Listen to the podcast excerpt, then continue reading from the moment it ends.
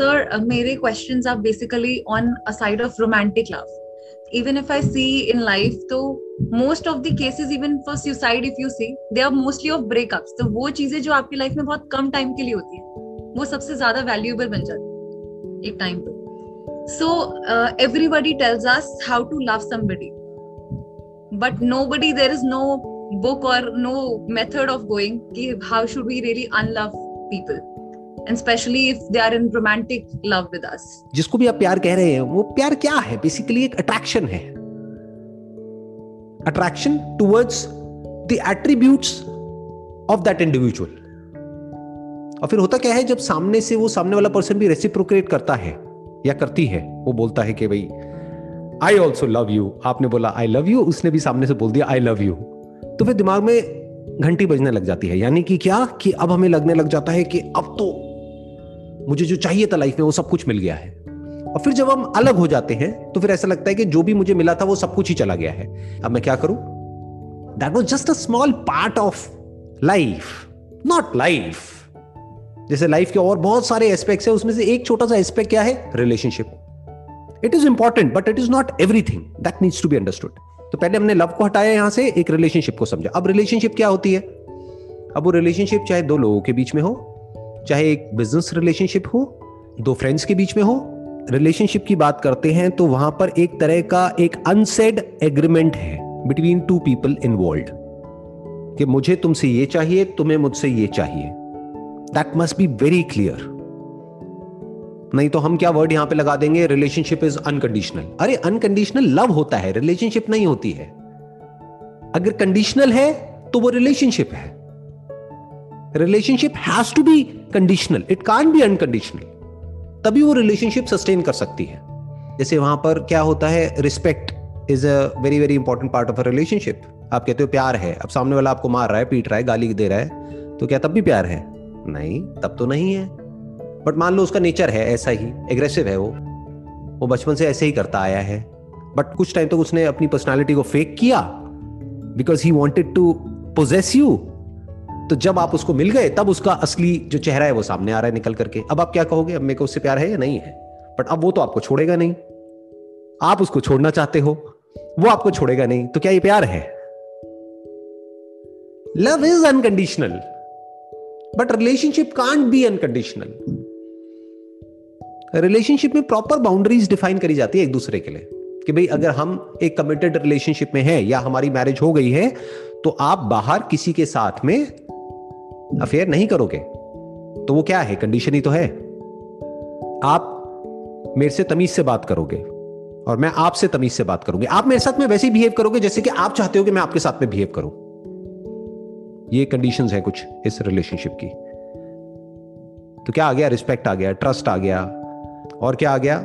हम बोलते नहीं है, इसके बारे में बात नहीं करते हैं, बट सेक्सुअल इंटीमेसी आ गया which is a very very important part of a relationship. और क्या आ गया? एक दूसरे को टाइम देना आ गया.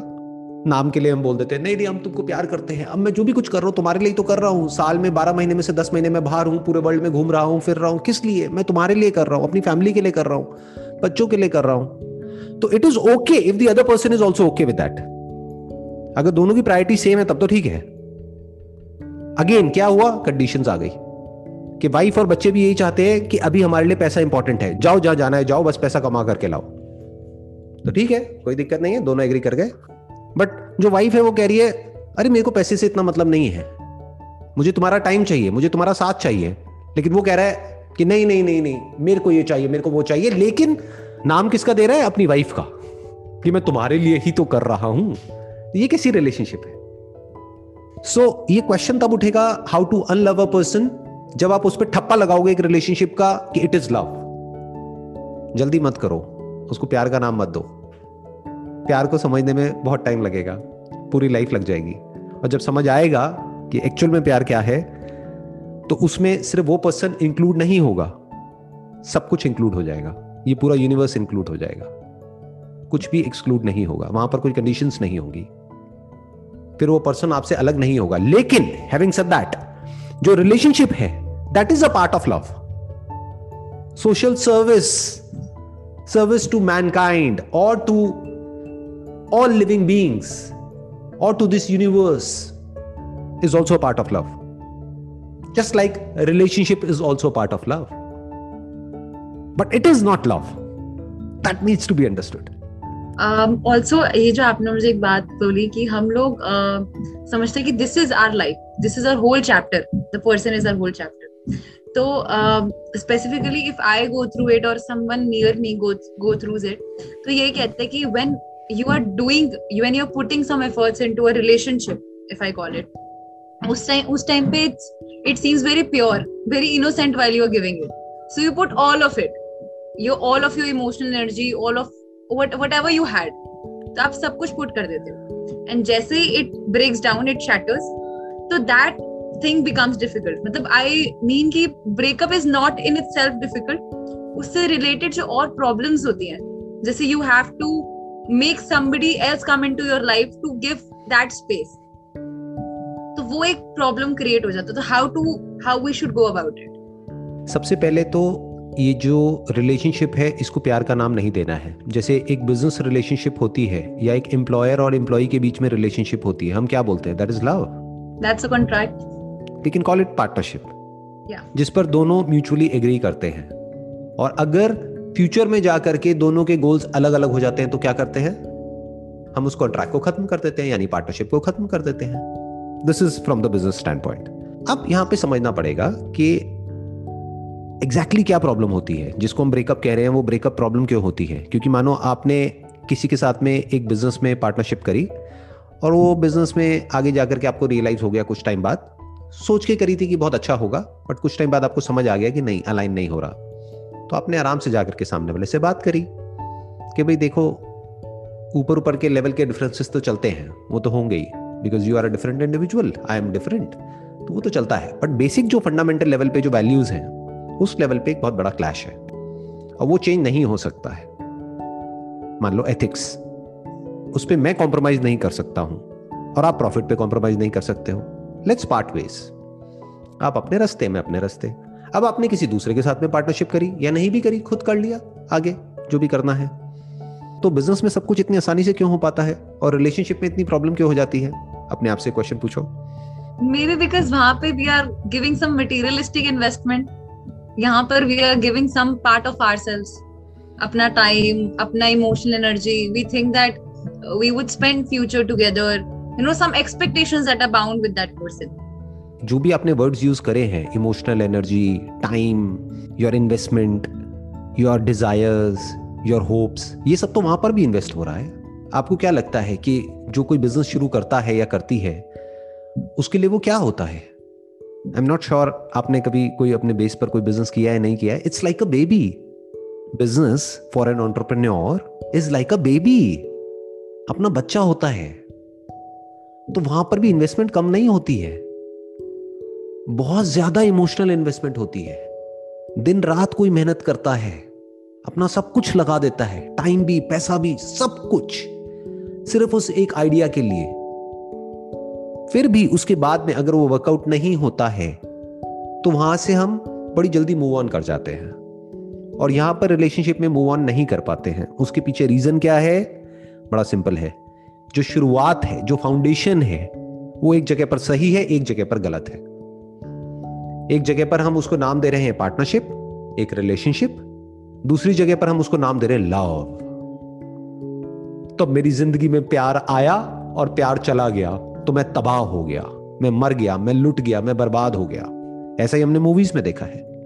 यही कहानी तो देखी है हमने, यही तो नैरेटिव है आपके माइंड में, यही तो स्टोरी है बचपन से आज तक. ये कंडीशनिंग है और बहुत स्ट्रांग कंडीशनिंग है, ये कोई हल्की कंडीशनिंग नहीं है कि जब कोई सामने वाला किसी को छोड़ देता है या धोखा दे देता है, किसी और के लिए किसी को छोड़ देता है, तो वो जो पर्सन है वो उसको संभाल नहीं पाता है. वो पागलों की तरह दारू पीने लग जाता है, सिगरेट पीने लग जाता है, या वो और किसी के साथ में रिलेशनशिप में चला जाता है. तो वो जो कहानी है आप उसको मैच करने की कोशिश कर रहे हो अपने माइंड में. आपने अपने आप को आइडेंटिफाई किया है उन मूवीज के साथ में, तभी वो मूवीज सुपरहिट हुई है. ऐसी तो कहानियां चलती हैं. वो कहानी जिससे आप रिलेट नहीं कर पाए, आपने कहा अरे क्या हो रहा है इस मूवी में, वो मूवीज फ्लॉप हो गई. पर जहां आप रिलेट कर गए और मासेस रिलेट कर गए तो वो कहानियां सुपर डुपर हिट. 20 साल बाद भी, 25 साल बाद भी चलती ही चली जा रही है। लोग पागल हैं उन कहानियों के पीछे। तो ध्यान से समझो क्या हो रहा है। वो कहानी में आपको लग रहा है कि वो जो एक्टर है, एक्ट्रेस है, वो हीरो है और वो हीरोइन है। ऐसा नहीं है। आप उस कहानी के हीरो हो। You are the centre of that story, तभी वो स्टोरी हिट हुई है। तो you are already identified with that story, और वो स्टोरी बार बार माइंड में प्ले हो चुकी है। जितनी बार आपने वो मूवीज देखी हैं, हर बार वो प्ले हुई है। तो अब जब आप एक रिलेशनशिप में गए हो तो आप वही हो, जबकि एक्चुअल में ऐसा नहीं होता है। That is just fiction, that has got nothing to do with reality. Reality में कुछ और होता है, ऐसा नहीं होता है। जैसे मूवीज में नहीं दिखाते हैं कि ये दो मिले और बस पूरी तरह से एक दूसरे के अंदर इन्वॉल्व हो गए। हाँ, ये शुरू में कुछ टाइम तक तो पॉसिबल हो सकता है, बट कुछ टाइम बाद में क्या दोनों के माइंड में किसी और के बारे में कोई थॉट नहीं आएगा क्या? एक अट्रैक्शन है जो बेसिकली बायोलॉजिकल है, वो कभी भी किसी की तरफ भी हो सकता है, बट रिलेशनशिप हर एक से नहीं हो सकती। तो ये रिलेशनशिप के रूल्स हैं जो हमको फॉलो करने होते हैं। तो रिलेशनशिप एक अलग चीज है, अट्रैक्शन अलग चीज है, और प्यार अलग चीज है। प्यार कुत्ते से भी हो सकता है। मान लो एक स्ट्रीट डॉग है, उसको आप जाकर के कुछ खिला रहे हैं, उससे आपको क्या चाहिए, बदले में क्या मिलेगा? कुछ भी नहीं मिलेगा। कोई रिलेशनशिप है क्या आपके बीच में? वो आपका गर्लफ्रेंड है, बॉयफ्रेंड है, क्या है? कुछ भी नहीं है, बट प्यार तो है ना। तो प्यार किसी से भी हो सकता है। बात रही अट्रैक्शन की, अट्रैक्शन किसी से भी हो सकता है। अब बात आती है रिलेशनशिप की। क्या रिलेशनशिप किसी से भी हो सकती है? हाँ, हो सकती है, अगर लीगली अलाउड है तो। कुछ ऐसी कंट्रीज हैं जहां पर होती है ऐसी रिलेशनशिप्स, पास्ट में होती थी। मान लो एक राजा है, उसकी 100 वाइव्स हैं, तो उस टाइम के जो डायनेमिक्स थे, जो भी रूल्स एंड रेगुलेशंस थे, जो भी सोसाइटी के नॉर्म्स थे, उसके हिसाब से वो अलाउड था, लीगल था। बट आज की डेट में नहीं है। हो सकता है, लेकिन अगर वो आज के टाइम में कोई करता है तो उसके दो ऑप्शंस है। या तो उस रिलेशनशिप को खत्म करो, फिर किसी के साथ में जाओ रिलेशनशिप में। अगर आप एक ही टाइम पे दो के साथ रिलेशनशिप में जा रहे हो तो there is a strong possibility आपको झूठ बोलना पड़ेगा, और जहां आपने झूठ बोला आप फंस गए। अगर तो वो जो भी आपकी रिलेशनशिप है जिस पर्सन के साथ में, वहां पर पहले से दोनों ने इस बात पे एग्री किया हुआ है। ऐसी भी होती है कुछ रिलेशनशिप्स, बट कम होती है। इंडिया में तो बहुत ही कम होती है, बट बाहर ऐसी रिलेशनशिप्स होती हैं। उसको हम एक ओपन रिलेशनशिप की तरह बोल सकते हैं कि दोनों को एक दूसरे से कुछ चाहिए, तो जो चाहिए तब तक वो दोनों एक दूसरे के साथ में हैं, मानो 1 साल 2 साल, लेकिन दोनों के ऊपर किसी तरह की कोई बाउंडेशन नहीं है। वो जो मर्जी करे, ये जो मर्जी करे, कोई कमिटमेंट नहीं है। ये भी हो सकती है और होती ही है दुनिया में, इंडिया में नहीं होती है। तो पॉसिबिलिटी तो है, बट आपको समझना है कि अभी आप कहां पर रह रहे हो। You are existing exactly in what kind of time and space and situation and circumstances. आपका बैकग्राउंड क्या है, उसके अकॉर्डिंग आपको डिफाइन करना पड़ेगा अपने माइंड में कि मेरी रिलेशनशिप कैसी होगी। तो अगर जो आपका पार्टनर है उसके भी माइंड में यही डेफिनेशन है रिलेशनशिप की, तब तो ठीक है, तब तो कंपैटिबिलिटी पूरी है। बट उसके माइंड में है कि नहीं नहीं नहीं नहीं नहीं, I can't be bound by one person only, I want to be in relationship with multiple people at a time. तो आपको उसी वक्त उससे अलग हो जाना चाहिए। मतलब बेसिकली आप किसकी बात कर रहे हो, जिसको आप लव कह रहे हो, वो लव नहीं है, वो एक रिलेशनशिप है दो लोगों के बीच में। क्यों है? एक तो उसका बायोलॉजिकल लेवल है, biologically it's a need, it's not a desire. तो एक रिलेशनशिप का एस्पेक्ट आ गया ये। दूसरा कौन सा आया? एक साइकोलॉजिकल सपोर्ट, फिजिकल सपोर्ट। इसीलिए तो लोग शादी करते हैं कि कभी अगर मुझे कोई प्रॉब्लम हुई तो कोई है मेरे साथ में अनकंडीशनली फॉर एवर, और अगर उसको हुई तो मैं उसके साथ में हूं। ये क्या है? ये टर्म्स एंड कंडीशंस हैं उस रिलेशनशिप की। बट अगर मौका आए जब आपको किसी की जरूरत हो और वो आपके साथ में नहीं है, तो ऐसी रिलेशनशिप का क्या करोगे? फिर तो जो फाउंडेशन है वही हिल गई ना। फिर अगर वो ऊपर ऊपर लेवल से बोलता भी रहता है मेरे को तेरे से बहुत प्यार है, ये है वो है, बट जब करने की बारी आ रही है तो कुछ और कर रहा है। दोनों में बड़ा फर्क है। एक है बोलना, एक है एक्चुअल में करना। ये मत देखो कि वो क्या बोल रहा है या बोल रही है, ये देखो कि वो क्या कर रहा है, क्या कर रही है। ये जो लव का कॉन्सेप्ट है, सबसे पहले तो इसको अपने माइंड से बिल्कुल निकाल दो। इसको ये बोलो अपने आप को कि मुझे नहीं पता प्यार क्या है, let me find it out, और पेशेंस रखो। धीरे धीरे विद टाइम आप इसको डिस्कवर करोगे, समझोगे कि प्यार का एक्चुअल में मतलब क्या है एट द डीपेस्ट लेवल। ये जो स्टोरीज आपने सुनी होंगी, राधा और कृष्ण, शिव और Shakti, yin and yang, positive and negative, इसका एक्चुअल में मतलब क्या है? कॉन्शियसनेस एंड यूनिवर्स, एक के बिना दूसरा नहीं है, दूसरे के बिना पहला नहीं है। जैसे लाइट एंड मून, मैंने कई बार एग्जांपल दिया है, बिना मून के लाइट नहीं है और बिना लाइट के मून नहीं है। तो पहले तो हो गया इस फंडामेंटल लेवल पे चीजों को समझना, मतलब बिना इस यूनिवर्स के मैं नहीं हूं और बिना मेरे ये यूनिवर्स नहीं है। ये लव है। इसमें क्या आ गया? सब कुछ आ गया, जो भी हमें दिखता है, सुनाई देता है, लिविंग है, नॉन लिविंग है, सब कुछ आ गया। ये है प्यार। अब आते हैं रिलेशनशिप पे। रिलेशनशिप में सबसे पहले तो आपको और सामने वाले को आराम से पेपर पेन ले करके लिख करके ये डिफाइन करना होगा कि उसके लिए मोस्ट इंपॉर्टेंट इस रिलेशनशिप में क्या है। What are the top 3 things और टॉप 5 थिंग्स और टॉप 10 थिंग्स। अब देखो वो मैच होता है या नहीं होता है। हो सकता है उसके लिए सबसे इंपॉर्टेंट हो, it must be an open relationship, कि मैं जब चाहूं, जिसके साथ में चाहूं, रिलेशनशिप में जाऊं, मैं शादी आपसे करूंगा लेकिन मैं बाउंड नहीं होना चाहता एक के साथ में, मेरा ऐसा नेचर ही नहीं है। बट आपके लिए ये प्री कंडीशन है, सबसे इंपॉर्टेंट है ट्रस्ट, यानी कि एक बाउंड्री कि आई कांट एक्सेप्ट इट कि आप मल्टीपल पार्टनर्स के साथ में जाओगे, आई कांट एक्सेप्ट इट। तो बात वहीं पे खत्म हो गई। तो 5 आपने लिखा एक पेपर पे, 5 उसने लिखा। अब देखो वो मैच होता है नहीं होता है। मोस्ट इंपॉर्टेंट पहले वो फिगर आउट करना है। मानो पहले आपने 10 लिखा, उसने भी 10 लिखा, फिर नीचे के 5 हटा दिए, ऊपर के 5 देखे। मान लो आपको ट्रैवल का बहुत शौक है और उसका ट्रैवल में कोई इंटरेस्ट नहीं है। अब क्या करोगे? अच्छा है उस रिलेशनशिप को अभी खत्म कर दो, उसको बदलो मत, उसको यह मत बोलो कि ऐसा बनना पड़ेगा आपको, फिर तो गड़बड़ हो गई ना, उसके ऊपर प्रेशर आएगा। किसी और पार्टनर को देख लो जिसके साथ में कंपैटिबिलिटी अच्छी हो, यानी इन 5 में से 4 चीजें तो मैच होती हैं, टॉप 4, वो बेटर है, बजाय एक ऐसा इंसान जिसके साथ में 5 में से एक भी चीज मैच नहीं होती है लेकिन वो कहता है कि मेरे को तुमसे बहुत प्यार है। क्या करोगे उस प्यार का? अब प्यार का मतलब क्या? एक ऐसे इंसान के साथ में आपको रहना है जहां पर कोई अलाइनमेंट ही नहीं है, और ऐसा हमने बहुत देखा है अपने घरों में, इंडिया में स्पेशली, जहां पर बचपन में ही शादी पक्की हो जाती थी, जबान दे दी माँ बाप ने, और शादी हो गई है 2 लोगों की और दोनों एक दूसरे को जानते तक नहीं है। शादी हो गई है, लड़की ने घूंघट किया हुआ है, लड़के ने अपना वो बांधा हुआ है, और फिर शक्ल दिखी, अरे ये क्या निकला अंदर से। The guy is also shocked and the girl is also shocked.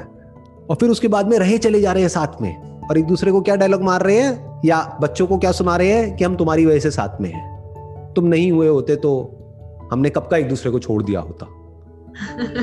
तो ये क्या हो गया? कॉम्प्रोमाइज हो गया। तो कॉम्प्रोमाइज मत करो, आराम से टाइम दो उस रिलेशनशिप को, और देखो कि ये जो 5 चीजें आपके माइंड में हैं, क्या वो एक्चुअल में उस इंसान के अंदर है। उससे पूछने की जरूरत नहीं है क्योंकि वो झूठ भी बोल सकता है आपसे कुछ ऐसा पाने के लिए जो वो पाना चाहता है। फिर जब उसको वो मिल जाएगा तो आपको छोड़ देगा, उसका तो काम हो गया ना। तो एक्चुअल में देखो कि ये 5 चीजें उसके अंदर है या नहीं। ऑब्जर्व करो ना, देखो, ध्यान से समझो। जो बिहेवियर होता है ना, वो ऐसा नहीं होता किसी एक के साथ में होता है, दूसरे के साथ में नहीं होता है। जैसे एक मूवी थी, पता नहीं, मेरे को याद नहीं आ रही कौन सी मूवी थी। मूवीज मैंने भी बहुत देखी है, बहुत शौक है मुझे मूवीज का। उसमें क्या हुआ था कि एक लड़की ने एक लड़के को टेस्ट करने के लिए वेटर को पता नहीं पैसे दिए, कुछ किए, और उसको बोला कि उसके ऊपर कुछ गिरा दो। वेटर ने जैसे गिराया तो वो जो लड़का था वो फ्रस्ट्रेट हो गया, वो चीखने चिल्लाने लग गया। तो उसको समझ आ गया कि नहीं, मेरे को ये समझ नहीं आता बंदा। क्यों? क्योंकि जो वेटर पर अपनी फ्रस्ट्रेशन निकाल सकता है इतने बुरे तरीके से, क्या वो कल को अपनी वाइफ के ऊपर नहीं निकालेगा? तो ये ऑब्जर्व करो कि एक्चुअल में उसके अंदर वो क्वालिटीज है या नहीं है जो आपको चाहिए। रिस्पेक्ट मतलब क्या? रिस्पेक्ट आपको क्या लग रहा है? वो सिर्फ आपकी रिस्पेक्ट करेगा और औरों की नहीं करेगा? या तो करेगा तो वो सबकी करेगा या किसी की भी नहीं करेगा। तो ध्यान से देखो कि क्या वो एक टैक्सी ड्राइवर की रिस्पेक्ट कर रहा है? क्या वो अपने माँ बाप की रिस्पेक्ट कर रहा है? अगर नहीं कर रहा और वो कह रहा है कि नहीं मैं आपकी रिस्पेक्ट करूंगा, वो झूठ बोल रहा है। रिस्पेक्ट ऐसा नहीं है कोई किसी के साथ में करता है और किसी के साथ में नहीं करता है। अगर आपको चाहिए वो एथिकल हो तो ये देखो कि जो भी वो कर रहा है वहां पर एथिकल है या नहीं है। जिस कंपनी में वो जॉब करता है वहां पर एथिक्स को लेकर के उसके क्या ख्याल हैं उससे पूछो। आपको मौका नहीं मिल रहा क्या अंडर द टेबल ये वो थोड़ा बहुत कुछ करके सेटिंग करके थोड़ा पैसा मिल जाए, तो इससे आपको समझ आ जाएगा कि वो बंदा ट्रस्ट करने लायक है या नहीं है। क्योंकि जो बंदा अपनी कंपनी का ट्रस्ट ब्रेक कर सकता है क्या गारंटी है कि वो आपका ट्रस्ट ब्रेक नहीं करेगा। समझ गए? तो ऐसे स्टेप बाय स्टेप करके देखते चले जाओ तो आपको क्लियर होता चला जाएगा माइंड में कि इस पर्सन के साथ मुझे रिलेशनशिप में जाना है या नहीं जाना है। अगर हम इतना सा कर पाए ना बहुत चीजें सॉर्ट आउट हो जाएंगी हमारी लाइफ में। तो अभी तक मैंने जो भी कुछ कहा या जो भी हमारी कॉन्वर्सेशन है इसको अगर मेरे को सम अप करना हो एक लाइन के अंदर तो वो क्या है कि प्यार और रिलेशनशिप ये दो अलग अलग चीजें हैं और अट्रैक्शन एक अलग चीज है। तो इन सबको अगर हम जोड़ सकते हैं और समझ सकते हैं कि वो किस तरीके से उसमें फिट होता है, जैसे एक ब्रॉड कैटेगरी आ गई लव, उसमें एक पार्ट हो गया रिलेशनशिप, रिलेशनशिप का एक पार्ट हो गया अट्रैक्शन, ऐसे ही लव की दूसरी कैटेगरी कौन सी आ गई वर्क, लव की तीसरी कैटेगरी कौन सी आ गई पेरेंट्स फैमिली फ्रेंड्स, और अगर और ब्रॉड किया जाए तो लव की एक और कैटेगरी क्या आ गई पूरा का पूरा यूनिवर्स, सब irrespective of caste creed religion nationality सब कुछ आ गया लव में। तो that is love and relationship is with one individual जिसके साथ में आप रिलेशनशिप में जा करके और ज्यादा अंदर से बेटर हो जाओ, जिसके साथ में आप रिलेशनशिप में जा करके लाइफ में और ज्यादा अपने पोटेंशियल को डिस्कवर कर सको और आगे बढ़ सको, ये नहीं कि कैद हो जाओ। तो अगर वो रिलेशनशिप आपको सपोर्ट करती है, आपको फ्री करती है वो करने के लिए जो आप करना चाहते हो, और उसको भी फ्री करती है और उसको भी सपोर्ट करती है, यानी एक और एक मिलके एक्चुअल में 11 हो जाते हैं। मैथमेटिकली 1 + 1 = 2, लेकिन रिलेशनशिप का मतलब क्या है कि एक और एक 11 हो गए हैं एक्चुअल में, नॉट थियोरेटिकली बट एक्चुअली। तो कमाल हो गया है। I mean that was beautiful. मतलब आपने इतना, अभी मुझे बात करते हुए इतना हल्का लग रहा है, लग रहा है माइंड के कॉन्सेप्ट्स जो थे वो मैच्ड अप थे पूरे, एक के ऊपर एक अंडरलाइन थे। क्योंकि हम जब सोच रहे हैं कि ये लव है तो we are not able to get out of it. When we think कि हाँ वो एक रिलेशनशिप था, हमें उससे कैसे लाइफ में आगे मूव ऑन करना है because we have to survive something. तो मतलब thank you so much, that was beautiful.